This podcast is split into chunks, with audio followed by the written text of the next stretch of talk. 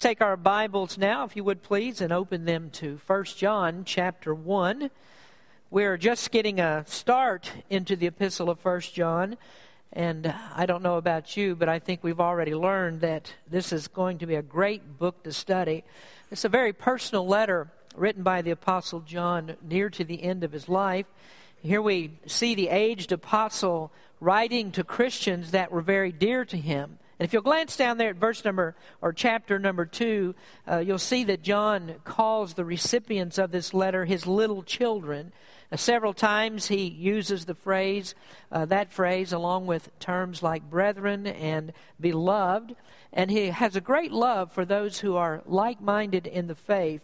And then in this book, we, we see his longing for those who have been bombarded with false doctrines and they have been taught some things that would endanger their faith. False doctrine is always dangerous, it's always uh, uh, harmful to Christians, and it can rob people of their joy. And John specifically says that he one of the reasons that he writes this book in order that the people there would have their joy full. Now we're looking then once again at the opening three verses of this book. It's a very powerful beginning. It's really, really worth uh, spending some time with. Uh, John launches into this letter with a statement about the reality of Christ. This is a personal testimony that he gives. He is an eyewitness of Christ, and that gave him confidence in what he believed in. It did assure him of his eternal life. And so he wants to relate these truths to the church so that they might also have the same assurance that he has. So if you look here in 1 John chapter 1 beginning in verse number 1, he says that which was from the beginning, which we have heard, which we have seen with our eyes, which we have looked upon and our hands have handled of the word of life, for the life was manifested, and we have seen it, and bear witness, and show unto you that eternal life which was with the Father and was manifested unto us. That which we have seen and heard declare we unto you, that ye also may have fellowship with us. And truly, our fellowship is with the Father and with his Son, Jesus Christ. I want to just briefly describe what we discussed in last week's message before we move on to new material this evening. And the first point in our outline was the disease in the church. Uh, it's evident that there was heresy in the church. There was a cancer that was growing in this church body, and this cancer was attacking the foundation of their faith. Uh, throughout church history, there have been many different heresies that have arisen. 2,000 years of church history means that just about every doctrine, just about every heresy that you can imagine has been tested and tried. And so we're not really seeing anything new uh, with things that come up today. It's, it's been faced before. John doesn't identify the problem that he's dealing with here, not in so many words, but we can determine what the heresy is by the way that he responds to it. We look at his arguments, and we find here that he's dealing with the infiltration into the Christian faith of a heresy that's called Gnosticism. Now, Gnosticism uh, comes from the Greek word that means to know, and the Gnostics had thought or thought that they had reached a superior knowledge of the spiritual, that they were close to God. And this is why John uses the word know 32 times throughout this book. It's a direct refutation of what these people thought they knew. Now, they thought they knew something, but John comes to them and he shows them here what is really the truth, what he knew, and we find out just how important his own personal knowledge knowledge of Christ was in these opening verses. Uh, we discussed three forms of Gnosticism last week. I, I'm not going to go into those tonight. But let me just say basically, in some form or another, Gnosticism denied the incarnation of Christ. And they taught that the human body, the material body, is sinful, the material body is limiting, it is defiling, and so the body has to be overcome because the body is what actually shackles the spirit, which is the true man. And so then, uh, in their doctrine, uh, teaching that the body is evil, then naturally they would not believe that God could come to earth in a body. And so they denied the incarnation of Christ. So John refutes this, though, in his personal experience. He says, I was there. He had met Christ. He saw what Christ did. He saw how he lived. He saw how he died. He saw also how he arose from the grave. And he assures them that Christ was real. And in fact, it is a doctrine of the faith that Christ died to redeem the whole man, and that includes his body. Now, next week we're going to discuss a little bit more the importance of the incarnation to our beliefs, but that is a doctrine that is essential to our faith. So that's how we began. We looked at the underlying problem in the church, which was a disease that threatened the life of the church, and the error had to be stopped. Truth had to be told, otherwise, Christianity would lose its life force. And if John does not refute this error very strongly and all the things that come out of it, then Christianity could very well have not survived the first century. Now we go on then, and uh, tonight we start something, another piece of this is new to us. And I want to talk to you next about the defense of the faith. John is about to set the record straight with personal knowledge of the facts. Now, John uses the word know. He also uses the word confidence. John was confident of what he knew. And isn't that something you want to see in a preacher?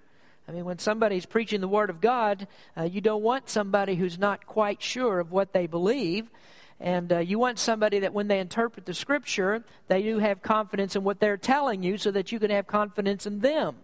Our pulpits today, unfortunately, are filled with too many preachers that are just simply chasing the latest fads and they change doctrines like they change socks.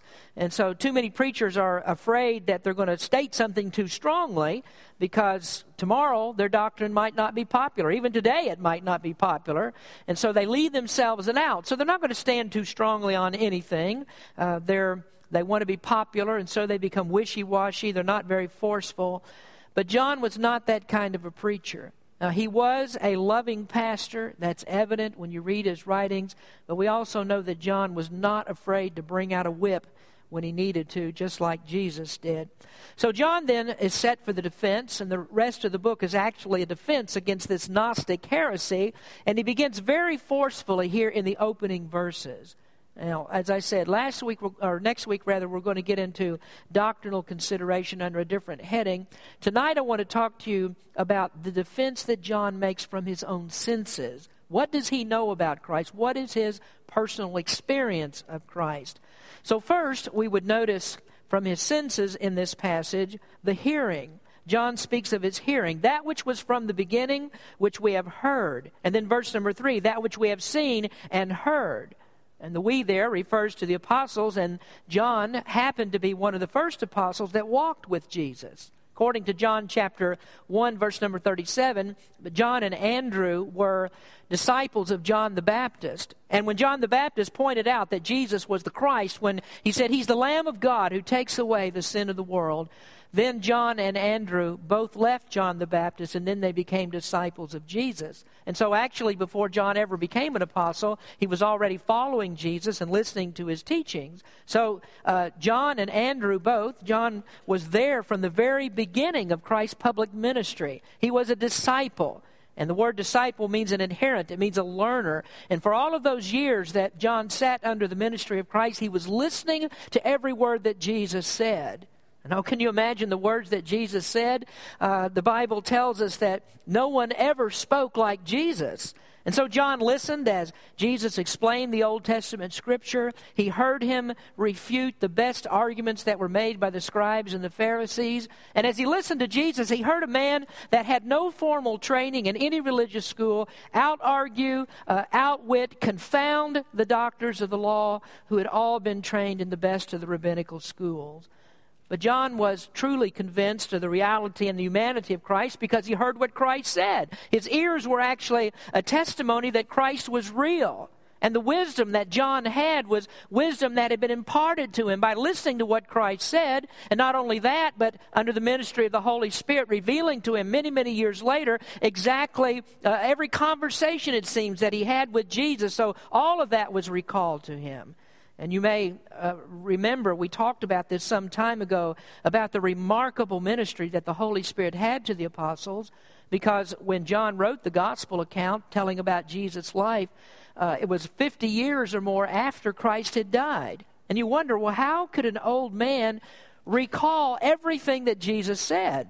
Well, John explained how that happened. He recites the word of Jesus in John chapter 14, verse 26, where Jesus said, But the Comforter, which is the Holy Ghost, whom the Father will send in my name, he shall teach you all things and bring all things to your remembrance, whatsoever I have said unto you. And so the Holy Spirit brought those words of Jesus back to him, and then John was able to record them. So John is ready for the defense. He heard what Christ said. The Gnostics weren't there. They had nothing to stand on. They'd never heard the words of Christ. They weren't qualified to comment on what Jesus said. And in fact, all the information of the truths that we know about Jesus came, or we get them from the inspired writers of Scripture. We don't have any other reputable writings that describe anything that Jesus said. We don't have any record from any other source what Jesus actually said.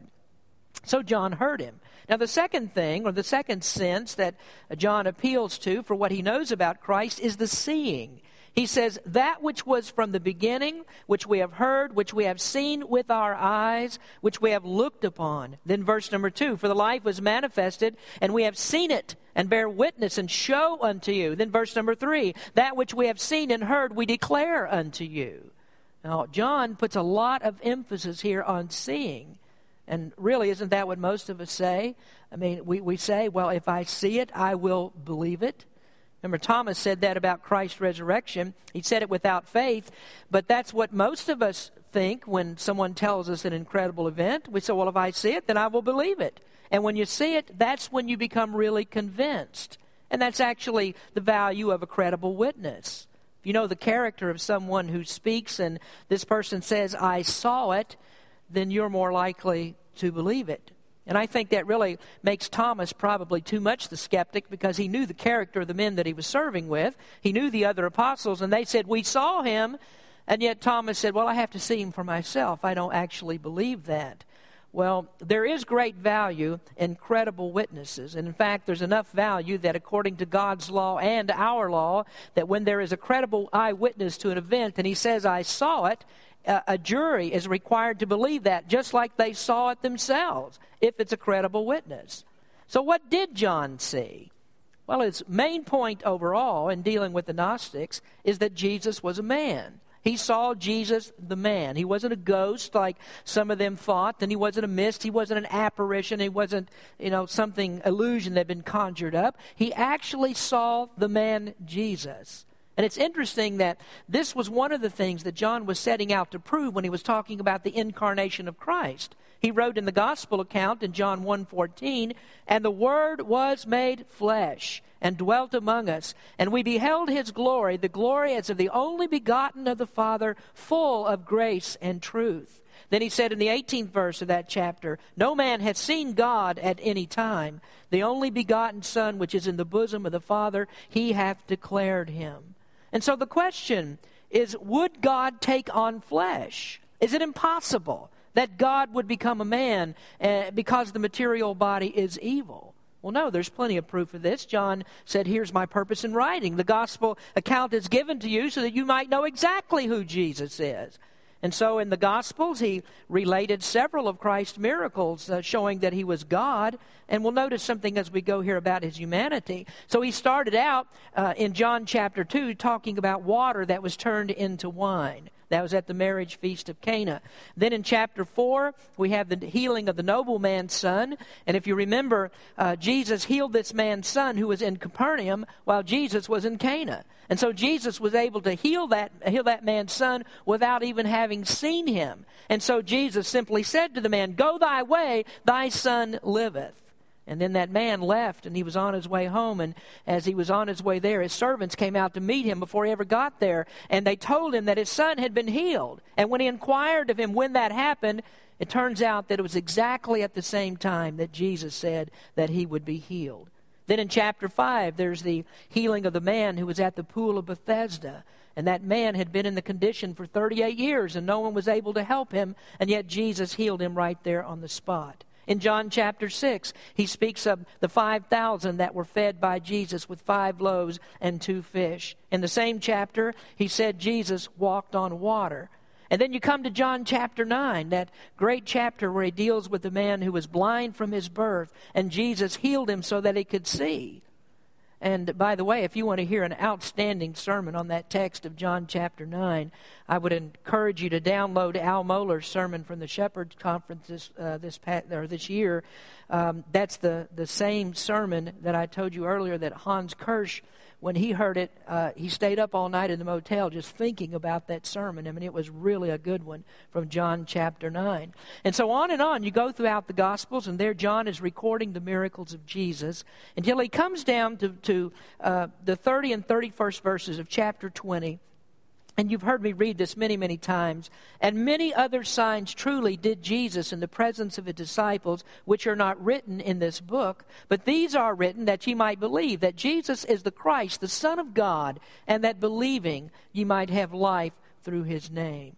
All of these miracles were things that John personally saw. He's an eyewitness to it. Now remember, there were others who saw the miracles of Jesus, and you know what they said? They said, nobody could do these things unless he's God. How could anybody do these miracles unless they're God? And you notice when they said that? They said that when they saw Jesus was a man. And that's the thing that astounded them so much. The very fact that he was a man being able to do these miracles, and they equated that with God. Only God could do that. But I want us to look at the singular event in John's mind that really stood about out above all the others. I mean, there's one event that put an indelible stamp in John's mind and sealed it up and helped him to understand in a profound way that the one that he listened to and saw with his own eyes was not only a man, but he was also God. Now, this is in the 20th chapter of John. If you turn there with me, we want to read this, uh, John chapter 20, and I think you know what this is going to be. But let's turn and read it. John chapter 20, starting in verse number 1. The first day of the week cometh Mary Magdalene early, when it was yet dark, unto the sepulchre, and seeth the stone taken away from the sepulchre. Then she runneth and cometh to Simon Peter and to the other disciple whom Jesus loved, that would be John, and saith unto them, They have taken away the Lord out of the sepulchre, and we know not where they have laid him. Peter therefore went forth that and that other disciple uh, and came to the sepulchre. So they ran both together, and the other disciple did outrun Peter and came first to the sepulchre. And he stooping down and looking in saw the linen clothes lying, yet went he not in.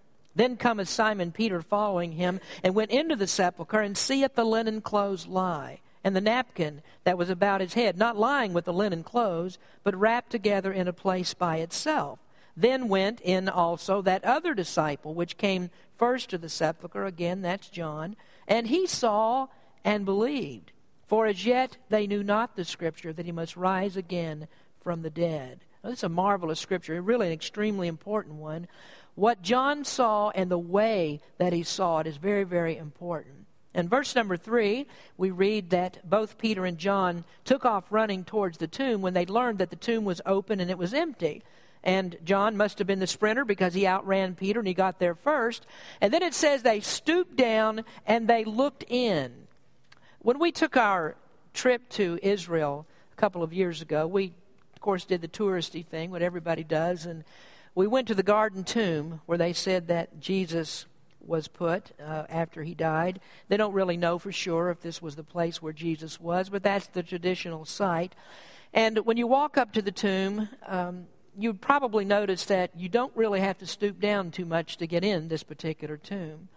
But we were uh, traveling along the highway. Actually, we were up around Mount Carmel where Elijah uh, met the prophets of Baal and uh, just leaving there. And I think we were on our way to Megiddo at that time. And we stopped at a place along the highway where there was a tomb that was uncovered when they were building the highway. And an interesting thing about this tomb was the, the round stone that they rolled in front of the door was still there. Now, we have a picture of that. Of course, if you put that up there for me. And when you went up to this tomb, you had to stoop way down to get inside of it. Now, even somebody short like me, I had to stoop to get inside of this tomb. Well, this is what we find John doing in verse number 5. And here it says he was looking in. And that's really one of three Greek words that's in this text to describe the way that they saw. And the first instance here in verse number 5, looking in, means that he just gazed at it, or simply he just saw what was there. Then the second word is in verse number six, and this is where Peter went into the tomb, and it says there that he seeth the linen clothes lie. Now that's a different word, and this word means that Peter closely scrutinized what he saw in the tomb. He looked it over, and he saw and was trying to figure out. Uh, he looked at the grave clothes that were laying there very neatly; they hadn't been torn off. And then he saw the place where the napkin covered the face of Jesus, just as if it hadn't been disturbed, but just as if the body was still there. And so Peter was looking into the tomb like a detective would look over the scene, very carefully scrutinizing it, trying to figure out what had happened.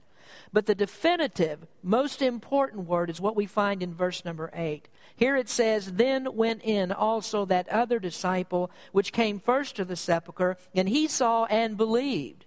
And the word saw there means to see with understanding. And it means that at that very moment, this hit John. The body is gone because he arose from the grave. He arose from the dead.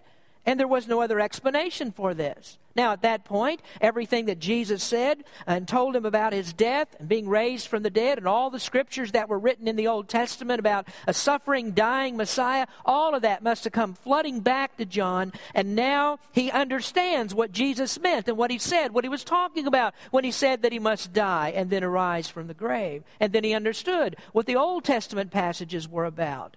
Previously, the disciples had missed that. They didn't know about it. Verse number 9 says, For as yet they knew not the scripture that he must rise again from the dead. But now it's different. Now John sees in a different way. He does know.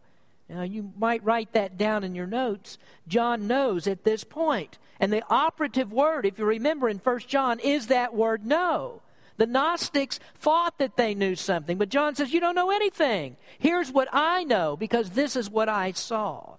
Now, that helps us to understand why that John writes with such confidence and we can understand why he launches into this text like a charging bull into a china shop. These guys are there and they're feeding the church a line. They're telling them all this false doctrine and they thought that they were smart and they thought that they had reached this spiritual plane that no other Christian could come to or the average one doesn't reach. And John says, hold on just a minute. He charges in and says, hold on here. You have no idea what you're talking about. Here's what I know. I heard him with my ears, and I saw him with my eyes. Now, the resurrection of Christ was not a spiritual resurrection. This was a bodily resurrection. Jesus was in the flesh. He was crucified in the flesh. It was a real body that was wrapped for burial and then put into the tomb. And it was that same physical body that came out of the tomb. But the same old heresy is still around today. Some say still say it was a spiritual resurrection, and that idea is still being floated by the Jehovah Witnesses. They deny the bodily resurrection of Jesus, and their explanation for what happened to the body is that God the Father whisked the body away. Well, you've got a problem because you've got to do something with the Apostle John. Because he said, I saw it. I know that his body came out of the tomb. There was not one of the apostles who believed that Jesus arose in the spirit and not in the body. Now, what I'll do, I'll take the eyewitness testimony every day of the week. Uh, I'll take that over the foolishness and the blasphemy of those who say there is no resurrection. And then we see further in our text back in 1 John that John included himself among a number of people who saw him. He says, which we have heard, which we have seen, which we have looked upon. And he means that all the apostles saw him. Even Thomas got a chance to see how foolish that he was for missing church on Sunday night. Jesus was about to or going to appear on the next Sunday evening, and, and Thomas was going to make sure that he was there for that. And so he was. And when Jesus appeared, of course, he was able to see him. So all of the apostles then had seen Jesus. Well, that brings to our memory what we read in 1 Corinthians chapter 15 and Paul's account. He says, For I delivered unto you first of all that which I also received, how that Christ died for our sins according to the Scriptures, and that he was buried, and that he rose again the third day according to the Scriptures, and that he was seen of Cephas, then of the twelve. After that, he was seen of above 500 brethren at once, of whom the greater part remain unto this present, but some are fallen asleep. After that, he was seen of James, then of all the apostles. And last of all, he was seen of me as one born out of due time. That's convincing evidence, isn't it? Well, what do you do when they call in or could call in 500 witnesses who said that they had seen Jesus in a material body? Do you need more proof than that? Well, there is more proof. I mean, if that's not enough for you, then we need to let Jesus speak for himself. Luke tells us about this. So let's go over to Luke chapter 24 and let's read this. And this is the place where I would very strongly encourage you to remember this, mark it in your Bible for the next time that a Jehovah Witness comes to your house, and you read this to him just before you turn the water hose on him. Look at uh, Luke 24, verse number 36. And as they thus spake, Jesus himself stood in the midst of them and saith unto them, Peace be unto you. But they were terrified and affrighted and supposed that they had seen a spirit. Now, stop right there, and you might want to mark that. They supposed that they had seen a spirit. And that's exactly what the Gnostics would say. That's what the Jehovah Witness would say. Well, he was a spirit. But Jesus wanted to make sure that they knew he wasn't a spirit, he was in a material body. Look at verse 38. And he said unto them, Why are you troubled? And why do thoughts arise in your hearts? Behold my hands and my feet, that is I myself. Handle me and see. For a spirit hath not flesh and bones, as ye see me have. And when he had thus spoken, he showed them his hands and his feet. Now there's some pretty good proof. He says, Handle me and see, for a spirit hath not flesh and bones, as ye see me have. Well, now he's not through proving to them that he has a material body. He really is flesh and bone. So he's going to show them something else. Verse 41. And while they yet believed not for joy and wondered, now, now still they're just a little bit thick, he said unto them, Have ye here any meat? And they gave him a piece of broiled fish and of a honeycomb, and he took it and did eat before them. Don't you love the way the Bible speaks? I mean, you get down in the Word of God and you, you read this to heretics and you're going to shut their mouths. Now, you, you may not have to turn the sprinklers on them because they're going to go away look like a drowned rat anyway. But Jesus was in that real body. He came out of a tomb. He was incarnated. He was God in the flesh. So, what do you suppose would happen in this demonstration if Jesus had been a spirit and not a material body? What would happen if he ate the fish and the honeycomb? Well, I would suppose that that passed right through him and land on the floor. He's a spirit, he doesn't have a body. And do you know that we can use eating as proof that we are going to have a material body when we get into heaven? Our bodies are going to be raised, they'll be glorified, and Scripture says that we'll be given a body that's just like the Lord Jesus Christ. It will be a material body. In 1 John 3, verse number 2, Beloved, now we are the sons of God, and it doth not yet appear what we shall be, but we know that when he shall appear, we shall be like him, for we shall see him as he is.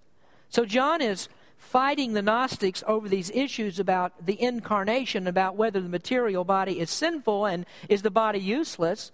And, and here's a verse where he says that we're going to be just like Christ. Our bodies will be like the glorified, resurrected body of Christ and the body that Jesus had could eat. It says he ate a fish and a honeycomb. Now, listen to what Revelation says about heaven. He that hath an ear, let him hear what the Spirit saith unto the churches. To him that overcometh will I give to eat of the tree of life, which is in the midst of the paradise of God.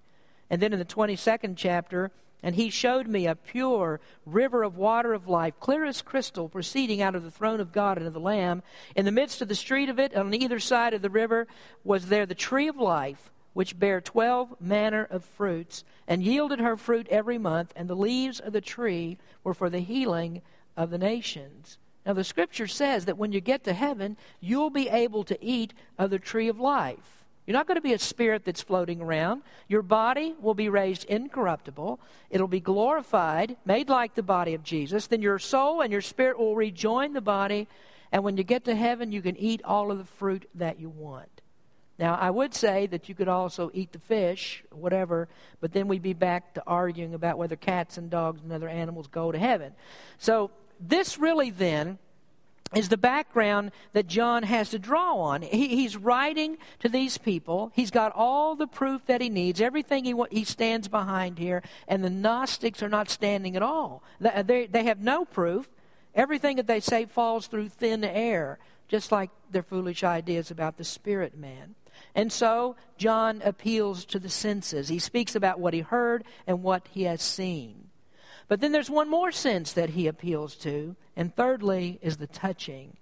That which was from the beginning, which we have heard, which we have seen with our eyes, and which we have looked upon, and our hands have handled of the word of life. He said, Our hands have handled it. We have handled him. We've touched him.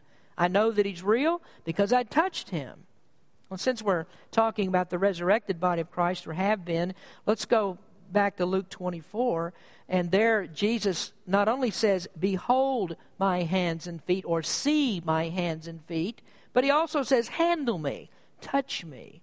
After the resurrection, uh, Thomas missed that first Sunday night appearance, and so John records what Thomas demanded as proof that Jesus had actually risen from the grave. In John 20, verse 24, but Thomas, one of the twelve, called Didymus, was not with them when Jesus came. The other disciples therefore said unto him, We have seen the Lord. But he said unto them, Except I shall see in his hands the print of the nails, and put my finger in the print of the nails, and thrust my hand into his side, I will not believe. Now, this is a very interesting statement because it appears that Thomas did not even entertain that if Jesus had risen from the dead, that it would have been the Spirit that arose. If Jesus arose, then he expected that he would be in a body. And that's why he asked to handle him. That's why he says, Let me touch him. Let me put my fingers in the nail prints and let me thrust my hand into his side. Thomas knew you can't touch a spirit. So he expected if Christ arose that he would be in his body. Now, that ought to be a proof enough for the Gnostics that Jesus arose in a material body, that he did have a physical body. He was God in the flesh, because that is exactly what Thomas expected to see if he was alive. It would be a material body. And so Jesus gave him exactly what he asked for. And after eight days, again, his disciples were within, and Thomas with them. Then came Jesus, the doors being shut, and stood in the midst, and said, Peace be unto you. Then saith he to Thomas, Reach hither thy finger, and behold my hands, and reach hither thy hand, and thrust it into my side, and be not faithless, but believing. And Thomas answered and said unto him, My Lord and my God. So now there's no doubt in Thomas' mind. Jesus had a material body when he died, he arose in a material body after he died, and he was the Lord God. And so the scriptures stomp all over liberal theologians. Well, John can attest to another way concerning the touch. There are lots of examples that I could give you, such as uh, John being in the boat with the other disciples and Jesus being with them. And uh, if you ever had an opportunity. You know, they uh, some years ago they were able to dig up a a boat that was from the era, actually from the era of the apostles, and they have it in a museum there in in uh, uh, near near Galilee, there, the Sea of Galilee, and they dug this up. And the boats are not very big, and so you put these disciples into a boat with Jesus, and they are very, very close to one another. And this is not a yacht that they're sailing on, they're in a little fishing vessel. And so, no doubt that the disciples were tossed around and thrown up against Jesus, so they touched him many, many times. But there's another example that we have, and we'll, we'll stop with this. And this was at the Last Supper. John is the one who's writing the epistle. He personally touched Jesus, saw him. So he writes it down this way. And this is when Jesus revealed to the disciples who would betray him. John 13. When Jesus had thus said, he was troubled in spirit and testified and said, Verily, verily, I say unto you that one of you shall betray me. Then the disciples looked one on another, doubting of whom he spake. Now there was leaning on Jesus' bosom one of his disciples whom Jesus loved. That's John. Simon Peter therefore beckoned to him that he would ask who it should be of whom he spake. And he, lying on Jesus' breast, saith unto him, Lord, who is it? So, how close was John? He was leaning on Jesus, right up next to him as they ate. So he's there leaning on Jesus. He's leaning on his breast, and he asked the question, Lord, who is it? Do you think there was any doubt in John's mind that Jesus was flesh and blood, that he was a man? I mean, did God really take on human flesh? If you doubt it, ask John. He says, I heard him, I, I saw him, I touched him. I was so close to him, there's no doubt that he was a man. And then in the end of the gospel, he says, I wrote all of this down so that you would believe it too. He wasn't just a man, but he was also God. Now, who are we then to argue with one who was there? John says, What do they know? What do, what do these false teachers know about this? Let me tell you what I know. Well, there's a lot more to these first three verses. In the next lesson, uh, as I said, we're going to go into this and look at some points of doctrine concerning Christ. It's not just what the senses told John, but there's also a very essential doctrine involved here. We must know that Jesus came in the flesh and why that Jesus came in the flesh. So let me close with one other, one other statement. John says, I heard him and I saw him. He says, I touched him. And let me ask you a very important question. And it, it's not have you touched Jesus. The most important question is has Jesus touched you? See, that is most important. You, you can take everything that I've said tonight, and it's facts and figures, it's head knowledge, it's an historical account that we can read in the Scripture, and it means nothing at all if Jesus has not touched you.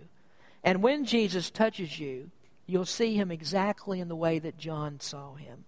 When he looked into his eyes, uh, looked in, or looked in, in that grave, I should say, and, and the grave clothes weren't there, he could actually see Jesus in a way that now he has understanding. Now he knows exactly who Jesus is. And I promise you, when Jesus touches you, you'll be able to look into his eyes and you'll know exactly who he is. And then you'll have understanding.